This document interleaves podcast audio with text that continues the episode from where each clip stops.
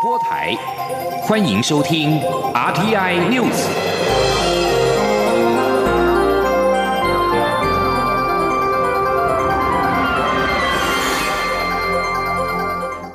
听众朋友您好，欢迎收听这节央广主播台提供给您的 RTI News，我是张顺祥。因应香港局势的变化，政府依据《港澳条例》第十八条规划人道救援行动方案。陆委会主委陈明通今天在立法院受访的时候表示，此方案有居留、安置、照护三大的政策目标，未来将由政府主导，并编列预算、挹注经费，透过公私协力成立法人机构处理港人来台事务。至于引发讨论的港澳条例停止适用问题。陈明通指出，提出此议题是要提醒北京，我方将密切观察与评估后续影响。请央网记者王兆坤的采访报道。陆委会主委陈明通表示，由于港人来台可能增加，总统指示拘留、安置、照护三大政策目标。为达成这些目标，行政院将成立人道救援行动方案，并依四项原则具体落实此方案。陈明通说：“香港的这个援助跟关怀的这个专案里面呢，第一个政府主导啊，由政府出面来主导；第二个啊，由陆委会做跨部会的整合啊，陆委会做跨部会的整合；第三个由政府所啊成立的这个法人机构来执行整合民间跨部门的啊，所以这个。”公司的协力啊，第四个，政府编的预算啊，艺术经费啊，艺术经费，这是我们面对这个新的形势，大家所关心的呃《港澳条例》第十八条，我们成立了这个香港人民啊来台的这个援助跟关怀的这个专案，《香港澳门关系条例》第十八条规定。对于因政治因素而致安全及自由受有紧急危害之香港或澳门居民，得提供必要之协助。至于《港澳条例》第六十条规定可停止适用一事，陈明通指出，六十条是提醒北京，因为港版国安法提出后，明显降低香港的高度自治，其代为立法的作为让含金量显然下降，因此未来港府的决策。究竟是基于高度自治，还是奉行北京的意志？这将对台湾的国安造成冲击，我方必须密切观察与评估。中央广播电台记者王兆坤台北采访报道。中国全国人民代表大会二十八号审议港版的国安法授权法案。美国国务卿蓬佩奥赶在前一天表示，已经向美国国会报告，香港不再拥有自治，这意味香港特殊待遇恐被取消。依据美国法律，若美国总统认定香港自治程度不再足以享有特殊待遇，有权发布行政命令暂停。蓬佩奥在二十七号推文表示，他今天向美国国会报告，依据目前实地事实，香港已不再在中国之外拥有自治。他强调，美国跟香港人民站在一起。美国国务卿目前依据一九九二年《美国香港政策法》，需定期检视香港情势发展，并向国会提出报告。去年十一月生效的《香港人权与民主法案》则要求国务卿在年度报告当中特别检视香港各方面的自治以及自由的状况，并判断香港是否仍该享有美国法律之下规定的特殊待遇。此外，美国的众议院二十七号是以压倒性的票数通过了维吾尔人权法案，要求美国总统点名制裁负责虐待及监禁维吾尔族人的中国官员。这项参议院已经通过的法案将送出国会，由总统签署之后生效。中国人民代表大会今天将表决港版的国安法，多个香港以及台湾青年团体上午是前往位在台北的香港经贸办事处门口，谴责中国强推恶法，同时呼吁台湾应该明确落实庇护的机制，并且让香港的学生赶快的来台湾复学。记者陈国伟的报道：恶法压境，防疫当前。即使台北下着大雨，香港边城青年、台湾学生联合会等多个台港青年团体，仍要在香港经贸办事处前大声怒吼，捍卫香港人权。台湾青年民主协会秘书长张玉萌指出，港版国安法不仅是送中条例的二点零版，还是个直接让香港内地化的银中条例。对于中国的侵略来说，它也是不分你我的侵略。这一波疫情的肆虐，台湾跟香港共同的意识到，中国绝对不是我们在遇到困境时可以给予我们答案的一个伙伴。文化大学港生陈维聪表示：“让真香港人当家做主才是他们追求的目标。香港的未来还是要由香港人自己决定。”集权的北京中共毁灭香港对于民主的追求，同时也毁灭这一代香港人的生命。从反送中到今日的反国安法。香港人对于未来的追求的愿景越来越清晰。台湾青年民主协会理事吴义柔则提到，一旦国安法在香港实施，香港的一国两制不再是名存实亡，而是正式死亡。他说，香港和台湾是全球对抗中国威权扩张的前线。他肯定蔡英文总统将为港人进行人道救援的行动专案，希望未来透过跨部会的协力合作，更加完善对港人的庇护机制，同时也能紧速透过各种专案。管道让港生可以在下学期回台复学。中央广播电台记者陈国伟台北采访报道。外交部长吴钊燮接受外媒专访时，公开的宣称，中国推动港版的国安法之后，下一波可能侵台。朝野立委关注国军的战备是否升级。对此，国防部副部长张哲平今天表示，目前国军的战备虽然没有升级，但是有弹性的规划。至于共军在中国东南沿海是否有大规模的异常调动呢？张哲平说，这些都是属于共军的常态训练。请听网记者刘玉秋报道。外交部长胡兆燮接受美国福斯新闻专访时提及，中国趁国际社会忙于防疫之际推动港版国安法，下一步可能就是对台动武。立法院外交国防委员会二十八号邀请国防部报告国防自主资源试商成效。国民党立委江启臣质询时关切，因应胡兆燮提及中国可能鼓励犯台的说法，国军战备是否升级或是准备动员？国防部副部长张哲平表示，目前战备。并未升级，但已有相关规划。我们现在是目前事实上是没有所谓升级的一个作为，但是战备没有升级嘛？对，但是我们所有战备升级都已经有一个弹性的规划。同时呢，所谓香港的这个国安法发布啊，后续的状况我们都会一直。所以后续的状况可能状况是什么？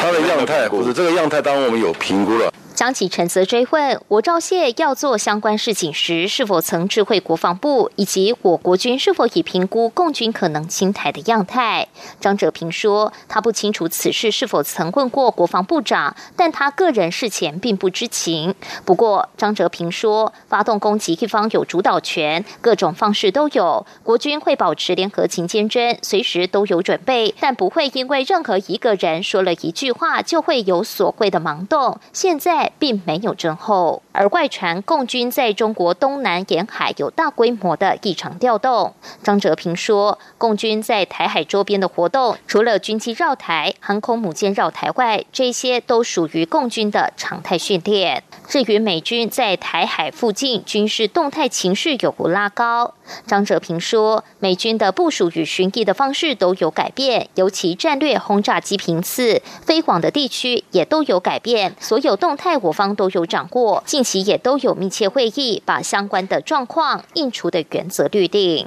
中广电台记者刘秋采访报道。张泽平表示，中共从来没有放弃武力犯台，国军对于周边的情况都能够有效的掌握。继续把焦点关注到是行政院长苏贞昌今天在行政院会财市，政府就武汉肺炎疫情展开了发现金纾困，目前已经发放新台币七百亿元纾困贷款，核贷七千六百亿元，总计有九百五十万人受惠。苏奎表示，外界有些人在批评政府纾困乱慢，其实数据会说话。从四月二十一号特别条例修正通过迄今，政府是从发现金、助贷款、减负担三路并进，并且迅速到位，为受创企业跟个人提供及时雨。在发现金的部分，已经发放大概七百亿元，加惠近三百八十万需要帮助的民众，同时也让三万多家的厂商免于倒闭，三十四万名员工免于失业。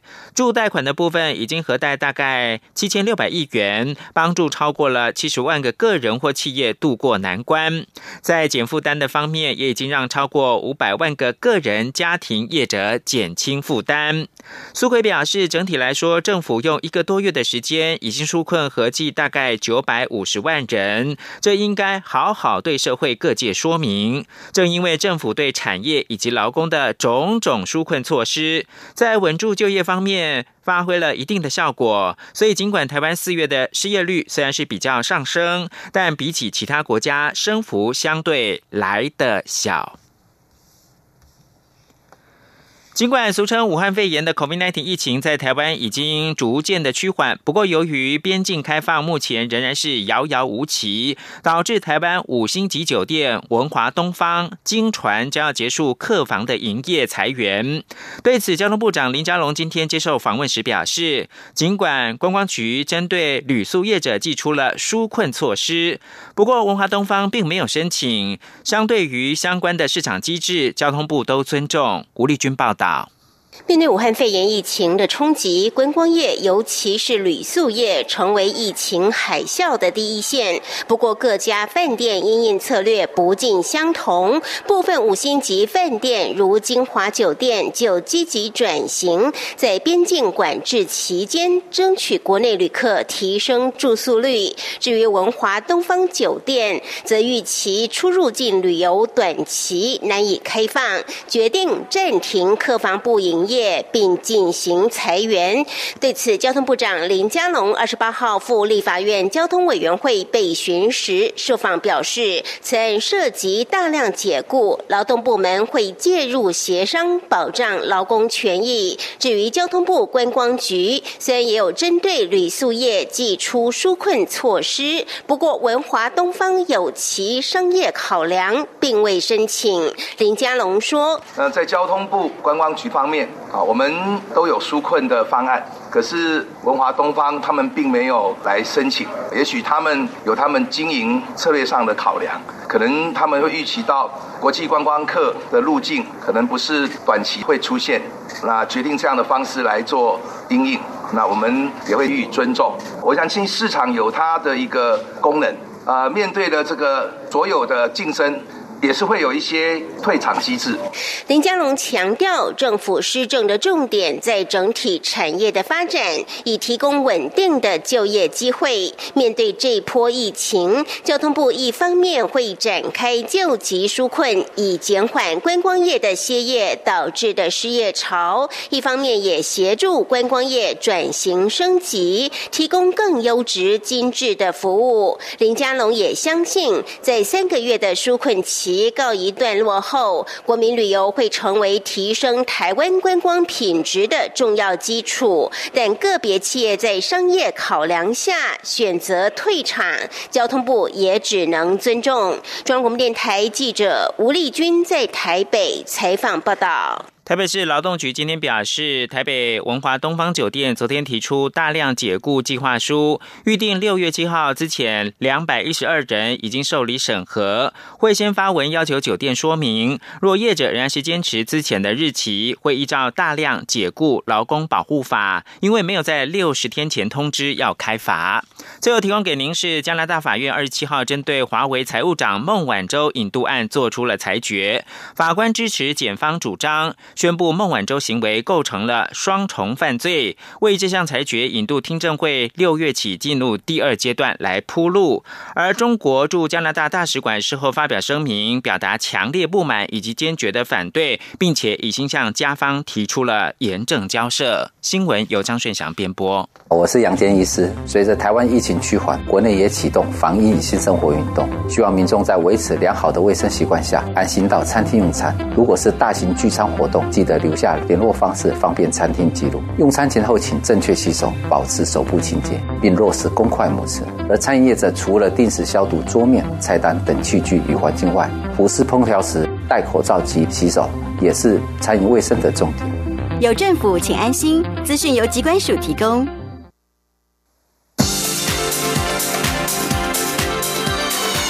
这里是中央广播电台台湾之音，欢迎继续收听新闻。欢迎继续收听新闻，我是陈怡君。台湾口罩国家队扬名国际，外交部国际合作及经济事务司司长蔡允忠今天表示，由于国际市场的需求大，口罩国家队部分成员正在推动微型口罩一贯厂，希望把制造口罩的原料、技术、生产设备等整套生产模式输出到国外。外交部会积极协助业者洽谈，为台湾医疗产业开拓巨大的商机。记者刘品希的报道。在武汉肺炎 （COVID-19） 疫情期间，国际开始重视关键防疫物资的国内自制率，而台湾口罩国家队所展现的专业能力备受国际肯定。国际业者纷纷向我业者洽询购买口罩相关原料及制造机器等物资及设备。外交部国际合作及经济事务司司长蔡允忠二十八号上午在外交部例行新闻说明会中表示，我国国家口罩队部分成员数个月前接获国外业者洽询，便开始构想微型口罩一贯厂的计划，希望与原料及设备业者进行产业间垂直整合，将口罩生产技术与设备整套输出，不但协助全球各国抗疫，也为台湾医疗产业开拓巨大商机。他说：“一个厂出来以后，他们整个的想法是，你只要任何国家拥有这种口口罩的一罐厂，你从上游到下游全部都有了。所以我要卖出去的东西就是卖你整套的东西，不是卖你原料，也不是卖你机器设备。”哦，是卖你整套东西。蔡允中指出，微型口罩一贯厂规划以二十条口罩产线为营运配置基准，如果二十四小时不停工持续生产，日产量可达到两百万片平面医用口罩，并可因地制宜将生产线改建为 N 九五、R 九五或绑带式手术口罩。业者正在评估一贯厂的价位，由于国外市场需求很大，因此相当具有竞争力。蔡允忠表示，外交部正与业者密切联系。对于业者正在洽谈的对象，外交部希望能进一步透过外管促成。至于潜在的合作对象，可经由外交部发掘出来。他强调，外交部责无旁贷，一定会积极配合推动。央广记者刘聘熙在台北的采访报道。反之，中国强推港版国安法，美方认定香港不再保有自治，外界也评估美国可能会撤销对香港的特殊待遇，也就会动摇香港亚洲金融中心的地位。学者今天表示，如果取消特殊待遇，外资港资将会加大撤出香港，首选是新加坡，而部分热钱可能会涌入台湾。但台湾在短期之内受限于法规自由度，难以取代香港成为新金融中心。另外一方面，香港原先享有的关税优惠，如果遭到美方撤销，也将会影响到台湾厂商转口货运的布局。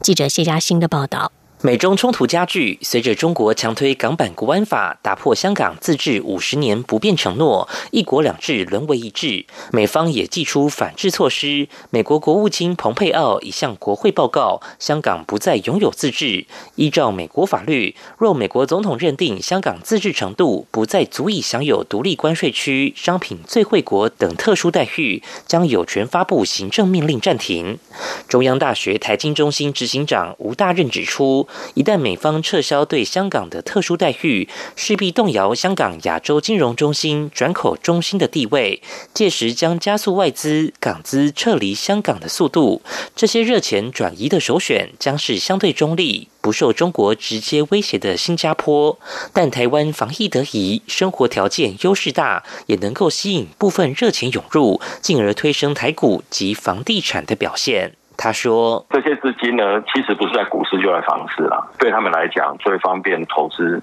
管道大概是这样嘛。以台湾来讲，其实目前已经有蛮多香港人，就是陆陆续续移居到台湾。”让我们的这个房地产从去年第四季开始到现在，虽然已经有疫情，但是交易量不是一再上升。其实是是这样啊，就是说对香港来讲，哈，台湾应该还是一个蛮适合居住的一个地方。台经院院长张建一指出，台湾短期内难以取代香港成为亚太金融中心，因为香港金融法规跟随英国脚步，自由度高，没有哪一座亚洲城市可以轻易取代，除非我国法规能够迅速松。绑，他并认为台湾较可能成为筹资中心。两位学者都认为，随着美方特殊待遇取消，届时香港输往美国的货品将等同中国货品销美，需加征关税，这也将增加厂商成本，牵动台厂转口货物的布局。中央广播电台记者谢嘉欣采访报道。接下来关心健康方面的消息。五月三十一号是世界无烟日，世界卫生组织 WHO 今年特别将主题定为保护年轻族群免于烟商操控，并且预防他们使用烟品与尼古丁商品。国民健康署的最新调查也发现。在去年，我国青少年电子烟的使用率为百分之四点二，比前一年大幅增加超过了五成。国建署今天特别联手教育部国教署、全国家长会长联盟以及医师代表召开记者会，呼吁各界支持打击电子烟害，守护青少年的健康。记者江昭伦的报道：许多研究都已经证实吸烟危害身体健康，但因为受到烟商各种行销手段，加上好奇。青少年吸烟率始终无法有效降低，特别是加味烟或电子烟，更对青少年造成不当吸引力，误导年轻人尝试。根据国建署一百零八年最新青少年吸烟行为调查，纸烟吸烟率在国中学生为百分之三，高中职学生为百分之八点四，较一百零七年略升。也是九十八年烟害防治法新规定实施十年来首度上升，推估超过八点一万名青少年使用纸烟，而且每十个青少年吸烟者中就有四个使用加味烟，女生明显高于男生。一百零八年青少年电子烟使用率为百分之四点二，较一百零七年增加百分之一点五，增幅超过五成，推估超过五点七万名青少年使用电子烟。其中，高中职学生电子烟使用率为百分之五点六，较前一年增加六成；男生更达到百分之八点六，增幅八成之多。医师提出警告：无论是电子烟或加味烟，事实上都含有尼古丁，都会对大脑造成损伤，甚至成瘾，无法达到戒烟效果。但很多青少年因为烟商不当推销话术，很容易接触尝试。陈慕容医师说：“当你身边的同才团体告诉你说啊，这个是加味烟呐，你看有一些口味，有一些薄荷，有一些香草巧克力，他的心智就会觉得说，哎，我或许。”可以吸这个啊，好像淡一点，好像舒服一点。然后我或许可以用这个电子烟，有些话术告诉你说这不是烟呐，这只是一些香料香精。这些话术都可能造成我们的青少年轻易的去尝试这些烟品。国建署长王英伟表示，国建署已经提出烟害防治法修法，将新兴烟品纳入管理，希望能尽速在立法院获得通过。教育部国教署也强调，教育部去年就通函各高级中等学校，将电子烟纳入校规管理。并联合国建署加强校园烟害防治宣导，希望明年相关数据可以呈现出效果。全国家长会长联盟则呼吁家长们要关心孩子们的生活健康，才能有效抑制电子烟的使用。政府也应该订定有效法规，大家一起来守护青少年的健康。中国电台记者张超伦台北采访报道。再来关心国际间的 COVID-19 疫情。根据约翰霍普金斯大学的统计，美国 COVID-19 确诊病例逼近一百七十万例，死亡人数突破十万人，成为全球第一个武汉肺炎大流行死亡率达到六位数字的国家。美国也是全球感染人数最多的国家。对于外界担忧重新开放可能会引发第二波的疫情，美国传染病专家佛奇表示，第二波疫情可能发生，但并非不可避免。佛奇指出，若是大家能够持续执行目前的防疫措施，有效隔离与社交追踪，只要大家能够正确执行，将能够避免第二波疫情的爆发。而在美国各州陆续宣布开放之后，美国首府华盛顿哥伦比亚特区二十七号宣布取消居家禁令，从二十九号开始，餐厅与其他商家可以依社交距离准则恢复营业。至于美国博弈产业的重镇拉斯维加斯，数家大型赌场在关闭超过两个月之后，下周也即将重新开放，包括了百乐宫、纽约纽约、凯撒宫、火鹤饭店在内，部分赌场将会在六月四号重新开门营业，而严格的社交距离做法仍然有效。瑞士在二十七号宣布，将会在六月六号解除大部分目前仍然剩余的疫情限制措施。一旦适当的预防措施都能够到位，届时将恢复所有的休闲和娱乐活动。瑞士总统索马鲁加在结束政府会谈之后的记者会上说：“瑞士即将重生。” COVID-19 疫情肆虐，随着瑞士的感染率稳定维持在低水平，瑞士已经从四月二十七号起逐步的解除限制，包括理发店、花店、家庭医生和五金行都获准恢复营业。而在五月十一号的第二阶段，只要采取适当的个人保护措施，像是餐厅、博物馆和小学都可以重新开放。瑞士政府表示，到了六月六号，将会对多达三百人的活动放行，这将使得联合国机构和其他总部在日内瓦的国际组织可以恢复到部分平常的样子。此外，届时所有的休闲与娱乐业以及旅游景点也都渴望恢复。根据约翰霍普金斯大学的统计，瑞士有超过三万人感染了 COVID-19，一千九百多人死亡。另外，俄罗斯在二十七号宣布，受到疫情的影响，原定在七月于圣彼得堡举行的金砖五国和上海合作组织峰会都被迫延期。根据克里姆林宫的声明内容，负责承办的官员决定延后举行这两场原定七月二十一号到二十三号在俄罗斯第二大城圣彼得堡举行的活动。声明中还说，做出这项决定是考量到全球新型冠状病毒疫情大流行以及相关的临时限制措施。这两场峰会原本将让金砖五国国家领袖齐聚一堂。金砖五国包括新兴经济体巴西、俄罗斯、印度、中国和南非。金砖五国上一场峰会去年十一月在巴西举行，当时全球尚未爆发疫情。克里姆林宫表示，新的会议日期将依据参与峰会各国以及全球疫情来决定。俄罗斯迄今一共有三十七万多人感染，是全球第三大疫情重灾区，仅次于美国和巴西。非洲南部国家上比亚的警方最近逮捕了三名嫌犯，他们涉嫌杀害三名中国公民，并且把遗体拖到了工厂焚烧。根据英国广播公司 BBC 的报道，上比亚内政部长坎皮恩哥承诺会彻底调查这起野蛮的罪行。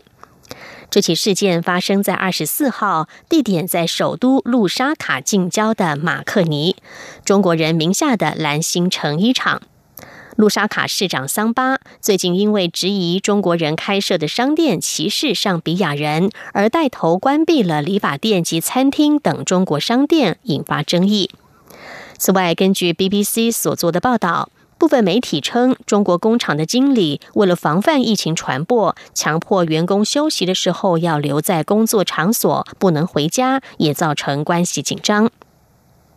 中国驻上比亚大使馆二十五号在官网称，这起事件是骇人听闻的恶性暴力事件，已经向上比亚外交部提出了严正交涉，并且提到犯罪嫌疑人是当地的两男一女，他们进入仓库杀人抢劫之后，纵火毁灭证据。